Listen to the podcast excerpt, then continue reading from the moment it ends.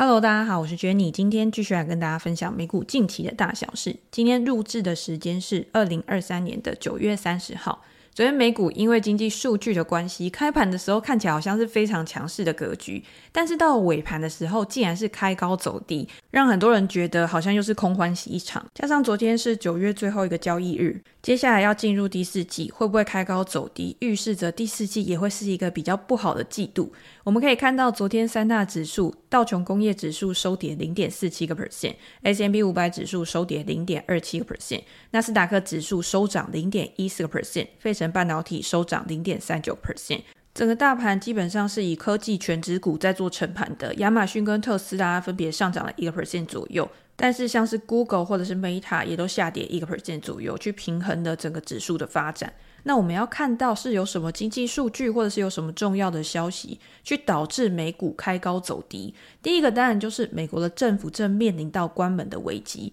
盘中，美国众议院就支持政府运作到十月三十一号的临时拨款议案投票，但是因为共和党内强硬的阻挠，共和党领袖提出来的方案并没有受到通过。这个是在距离不到两天之内最近一次的支出案通关失利，所以也导致国会没有办法及时避免政府关门的风险加剧。因为这次的投票没有通过政府的临时拨款议案，而且媒体表示说，就算通过的话，参议院也不可能会去批准。在这个礼拜六，参议院要再去表决支持政府运作到十一月十七号的议案。那身为共和党领袖的众议院院长麦卡锡，他表示说，他不会对这个议案去做妥协，也不会和参议院去磋商。这也导致了市场的投资人受到情绪的影响。另外，美国汽车工业的罢工将要升级，福特汽车、通用汽车跟 Stellantis 有更多的工厂要加入罢工。这个消息传出来之后，不只是大盘，包括通用汽车、福特汽车的早盘都跌超过一个 percent。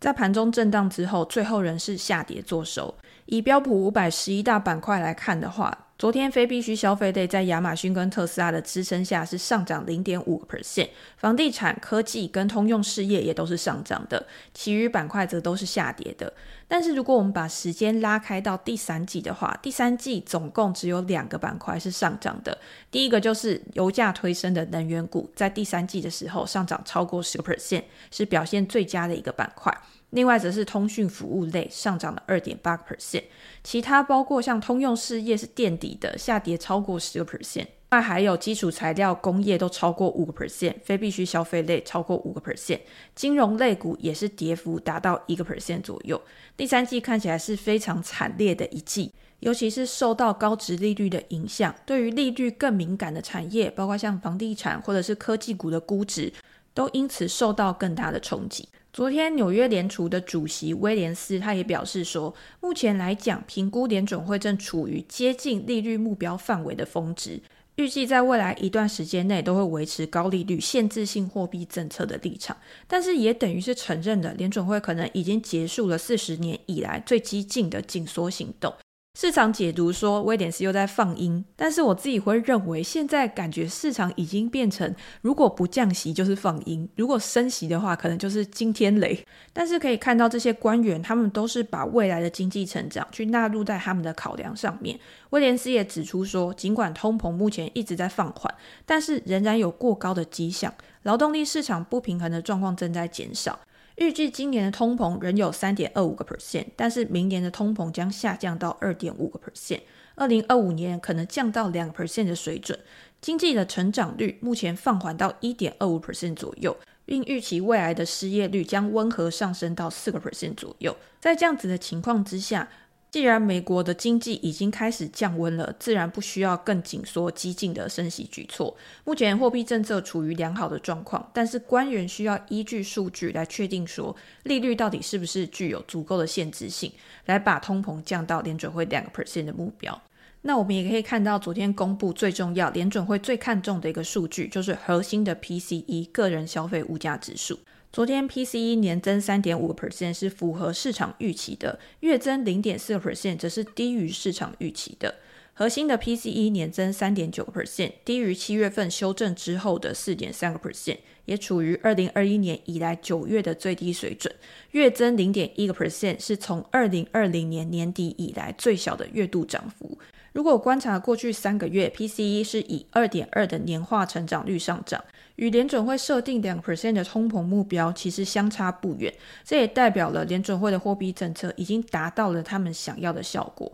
联准会之前对于未来通胀的预测可能也已经过度的悲观了。未来除非 PCE 它的月增率重新的加速，不然的话，联准会应该不会再有再升息的举措。目前市场预期十一月联准会升息的几率也已经低于百分之十五了。此外，我们也可以看到，在这次的 PCE 里面，推动价格上涨最主要的原因还是因为油价。能源的价格比七月份还要上涨了六点一个 percent，从夏季的低点去反弹。在这个礼拜，德州新原油期货的价格达到九十五块美元的水准，是一年多以来的最高。之前鲍瑞在记者会里面也有提到，油价是未来通膨的不确定性因素。若是油价未来真的持续的上攻一百美元的话，对于未来的通胀将会有带来更大的压力。但是另外呢，我们也可以看到消费者主要的可支配收入已经连续两个月下滑了，不断增加的利息支付也在抵消美国人的购买力。在这一季未经通胀调整后的服务支出成长零点二个 percent，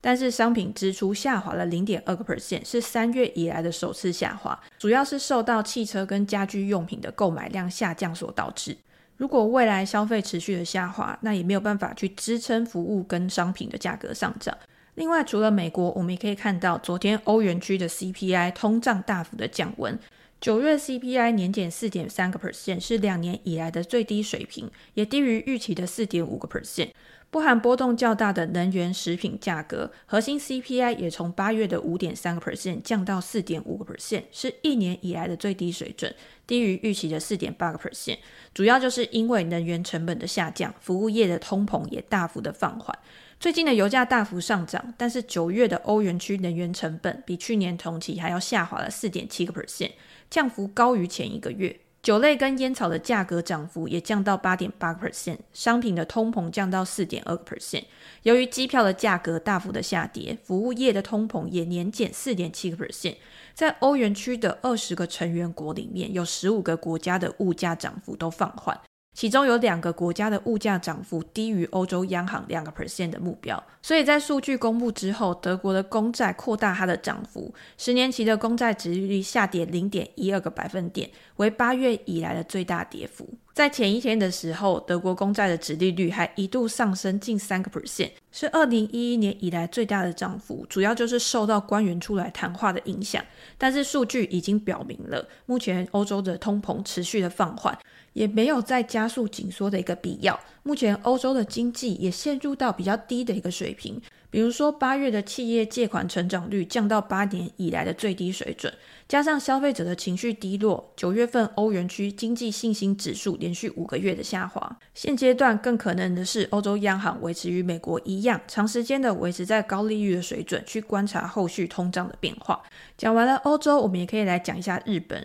日本央行在礼拜五宣布了一项计划外的债券购买行动，他表示将购买三千亿日元五到十年期的日本国债，表明日本央行去控制收益率上涨的决心。从八月三号以来，日本首次宣布要去额外购买三千日元的债券，这个消息使日本的债券值利率短暂的回调，但是随后又恢复到既有的状态，加上日元对美元本来一度接近了一百五十美元的水准。在消息公布之后，也没有显著的支撑。市场可能认为这一次额外购买债券的规模相对比较小，并不足以大幅的降低殖利率，只是让日本央行去宣示说不要挑战日本央行的底线，在某种程度上去管理市场的预期。市场目前越来越多的猜测是，日本央行需要去让利率上升，去缩小跟美国之间殖利率的差距，去抑制日元的疲软走势，并且对经济带来的负面影响。虽然日本央行的行长在上周重申了他对于日本宽松政策的耐心立场，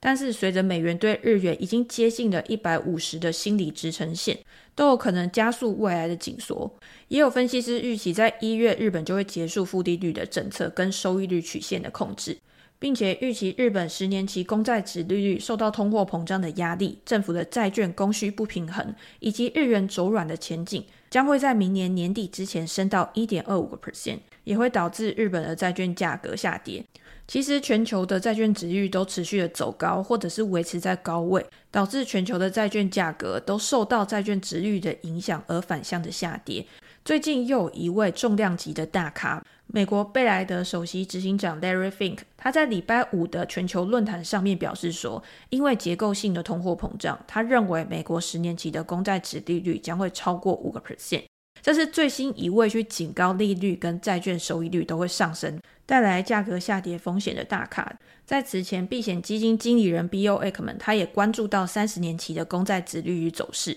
他认为三十年期的公债殖利率升到五个 percent 以上，他并不会感到非常的惊讶，而且补充说，能源的价格和利率上升仍然是市场上面最重要的一个问题。前两天，J.P. Morgan 的执行长 Jamie Dimon 他也表示说，殖率有可能会升到七个 percent，带来严重的经济衰退影响。这一次，Larry Fink 他的警告，他表示说，之前贝莱德就警告过市场会有更高的利率。他提到，在七十年代的后期，那个时候通膨高涨，他也是一位年轻的债券交易员，历经了恶性通货膨胀。他认为现在并没有接近七十年代的通货膨胀，但是现在是处在一个转型的周期，不管是从通货紧缩到通货膨胀的过渡，或者是地缘政治的风险、供应链的碎片化，都才刚刚开始而已。这些都充满了不确定性。不过，他也认为美国的经济目前仍维持稳健，就算发生经济衰退，可能也要到二零二五年才会发生，而且是相当温和的。他自己是并没有非常害怕经济衰退的来临。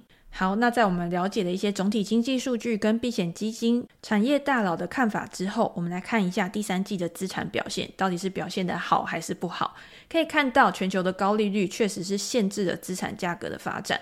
七月到九月的指数大概是二零二二年九月以来最糟糕的季度，油价的飙升加剧了对通货膨胀跟经济增长的担忧。我们可以看到，在过去这一季，能源、美元的价格上涨。英国以大宗商品为主的富时一百指数表现也不错，是收红的。短期债券跟投资级等级的公司债也是上涨作手。表现最差的就是长期公债、罗素两千指数跟科技股这些资产，他们对于景气以及殖利率的敏感度是更高的。美元指数昨天还是收在一百零六之上，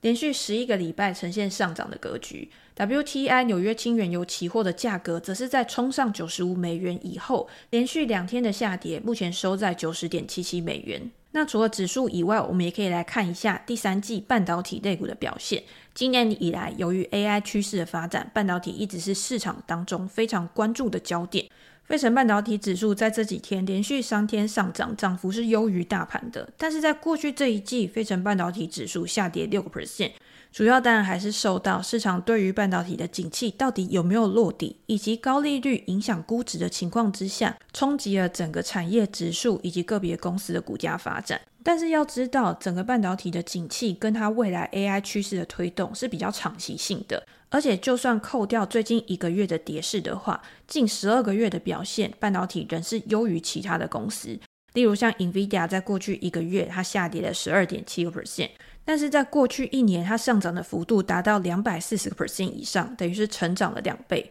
或是像博通，在过去一个月下跌了九点八个 percent，但是在过去一年，它上涨的幅度达到七十八个 percent。AMD 与 Intel 在过去一个月虽然维持在平盘附近去做震荡，但是他们在过去一年也分别有五十跟三十 percent 以上的涨幅。所以，如果投资人真的认为半导体是长期的趋势的话，在这一段时间的拉回，或许是更好的布局机会。以 Forward PE 来看，目前 NVIDIA 的 Forward PE 大概是在二十六倍，博通十七倍，AMD 二十四倍，以及 Intel 的二十倍。相比于过去都有更吸引人的估值，不过也要注意的是，Four PE 通常是预期未来十二个月的盈余。如果在未来十二个月产业或者是个别公司的营运有变化的话，也要随之去调整对于公司未来估值的预期。那如果想要投资整个产业，也有很多人会透过 ETF 来投资半导体。昨天就有听众问到半导体的 ETF 该怎么样去做挑选。目前市场上最主流的半导体 ETF 有三档，包括了股票代号为 SMH 的半导体 ETF、XOXX iShares 半导体 ETF，以及 Invesco 费城半导体 ETF 这三档。之前我有拍过一部影片，就是在介绍这三档 ETF 的差异。我会把链接放在资讯栏，有兴趣的人可以再点过去做参考。三档的内容其实都差不多，都是分布在半导体的公司上面。由于是比较集中的持股，所以过去历史的绩效也不会差异到太多。不过成立的时间，SMH 跟 SOXX 两档比较早，所以他们的规模也是比较大。XOXQ 它的成立时间是在二零二一年，所以它的成立时间是比较短的。规模相比于前两档 ETF 也只有一半不到而已。以费用率来说，SMH 跟 SOXX 它们的费用率都是零点三五个 percent，可是 XOXQ 它的费用率只有零点一九个 percent。所以，如果你是以长期持有作为主要考量的话，选择更低费率的可能是更好的一个选择。那如果以持股来说，SMH 这一档 ETF。它非美国的公司持股的成分会比较高，比如说它第一大持股是辉达，但是第二大持股就已经是台积电这家公司，第三大持股 Intel，再加上艾斯摩尔、超维、AMD 这些公司。但是 XOXX 跟 XOXQ 这两档 ETF，它主要还是以美国的公司为主，前一大持股一样是辉达、NVIDIA，但是接下来就是博通、AMD、德州仪器、高通等公司。大家可以借由自己比较想要。持有哪一些公司来作为选择 ETF 的参考？那如果以长期投资来作为考量的话，我觉得选择哪一档差异并没有到太大。但是对我自己来说，因为半导体仍是有景气周期的循环，可能有的时候以波段持有也是不错的策略。所以我自己会选择流动性更好的 SMH 来作为我自己投资的配置，也提供给大家作为参考。好，那最后我们来聊一下昨天公布财报的嘉年华邮轮，股票代号 CCL。在公布了优于预期的成绩单之后，股价还是重挫了四个 percent，主要还是因为它对于获利前景的保守预期，而使得市场开始抛售公司的持股。公司自二零二零年以来首次公布获利的财报，由于北美跟欧洲的需求强劲，这一季的营收达到六十九亿美元，比去年同期还要成长了五十九 percent。经调整后的每股盈余零点八六美元，也是优于市场的预期的。但是对于燃料成本的增加跟汇率造成的影响，对于未来的获利有可能会造成压力，使得公司给出低于预期的第四季获利。在这一季的财报会议里面，公司表示说需求的动能依然很强劲，本季的预定量比二零一九年的水准高出了百分之二十，是这段时间公司运力增长的数倍。北美的状况已经超过了历史的高点，欧洲的状况也已经达到了疫情之前的水准。但是能源成本的上升有没有办法因为需求的上升而作为抵消？CEO 表示说，虽然之前也历经过燃料价格的波动，但是在过去十五年燃料价格的水准只有一次是像现在这样的情况。汇率的影响加上天然气价格的上涨，预计下一季天然气的价格有可能再飙升二十个 percent。如果真的发生的话，将会打击全年的营收，多达一点三亿美元。管理层预计第四季每股将会亏损零点一到零点一八美元，大于分析师预期的零点一一美元。不过，公司仍维持了全年的获利指引，预计每股将亏损零点四到零点一二美元，低于分析师预期的每股亏损零点一六美元。今年以来，旅游热潮的回温，造成很多的旅游航空类股都有明显的上涨。虽然七月以来，因为油价的上涨，造成能源成本的增加，也导致这些公司的估值大幅回调。嘉年华邮轮股价自七月以来下跌二十三个 percent，但是今年以来仍上涨超过七十九个 percent。产业中的其他竞争对手，包括皇家加勒比上涨了九十个 percent，挪威邮轮也上涨了三十八个 percent。近期这几家公司的股价都已经回撤到了长期均线，嘉年华邮轮已经回撤到年线附近的水准。若是未来油价止稳，需求还可以持续的旺盛的话，或许会为这些公司带来更进一步的上涨动能。好，那我们今天就先跟大家分享到这边。如果你想要每天接收更多的美股最新资讯的话，也欢迎订阅我的频道。如果有任何的问题，也欢迎留言给我，我们在之后都可以再拿出来做讨论。那今天就先这样喽，拜拜。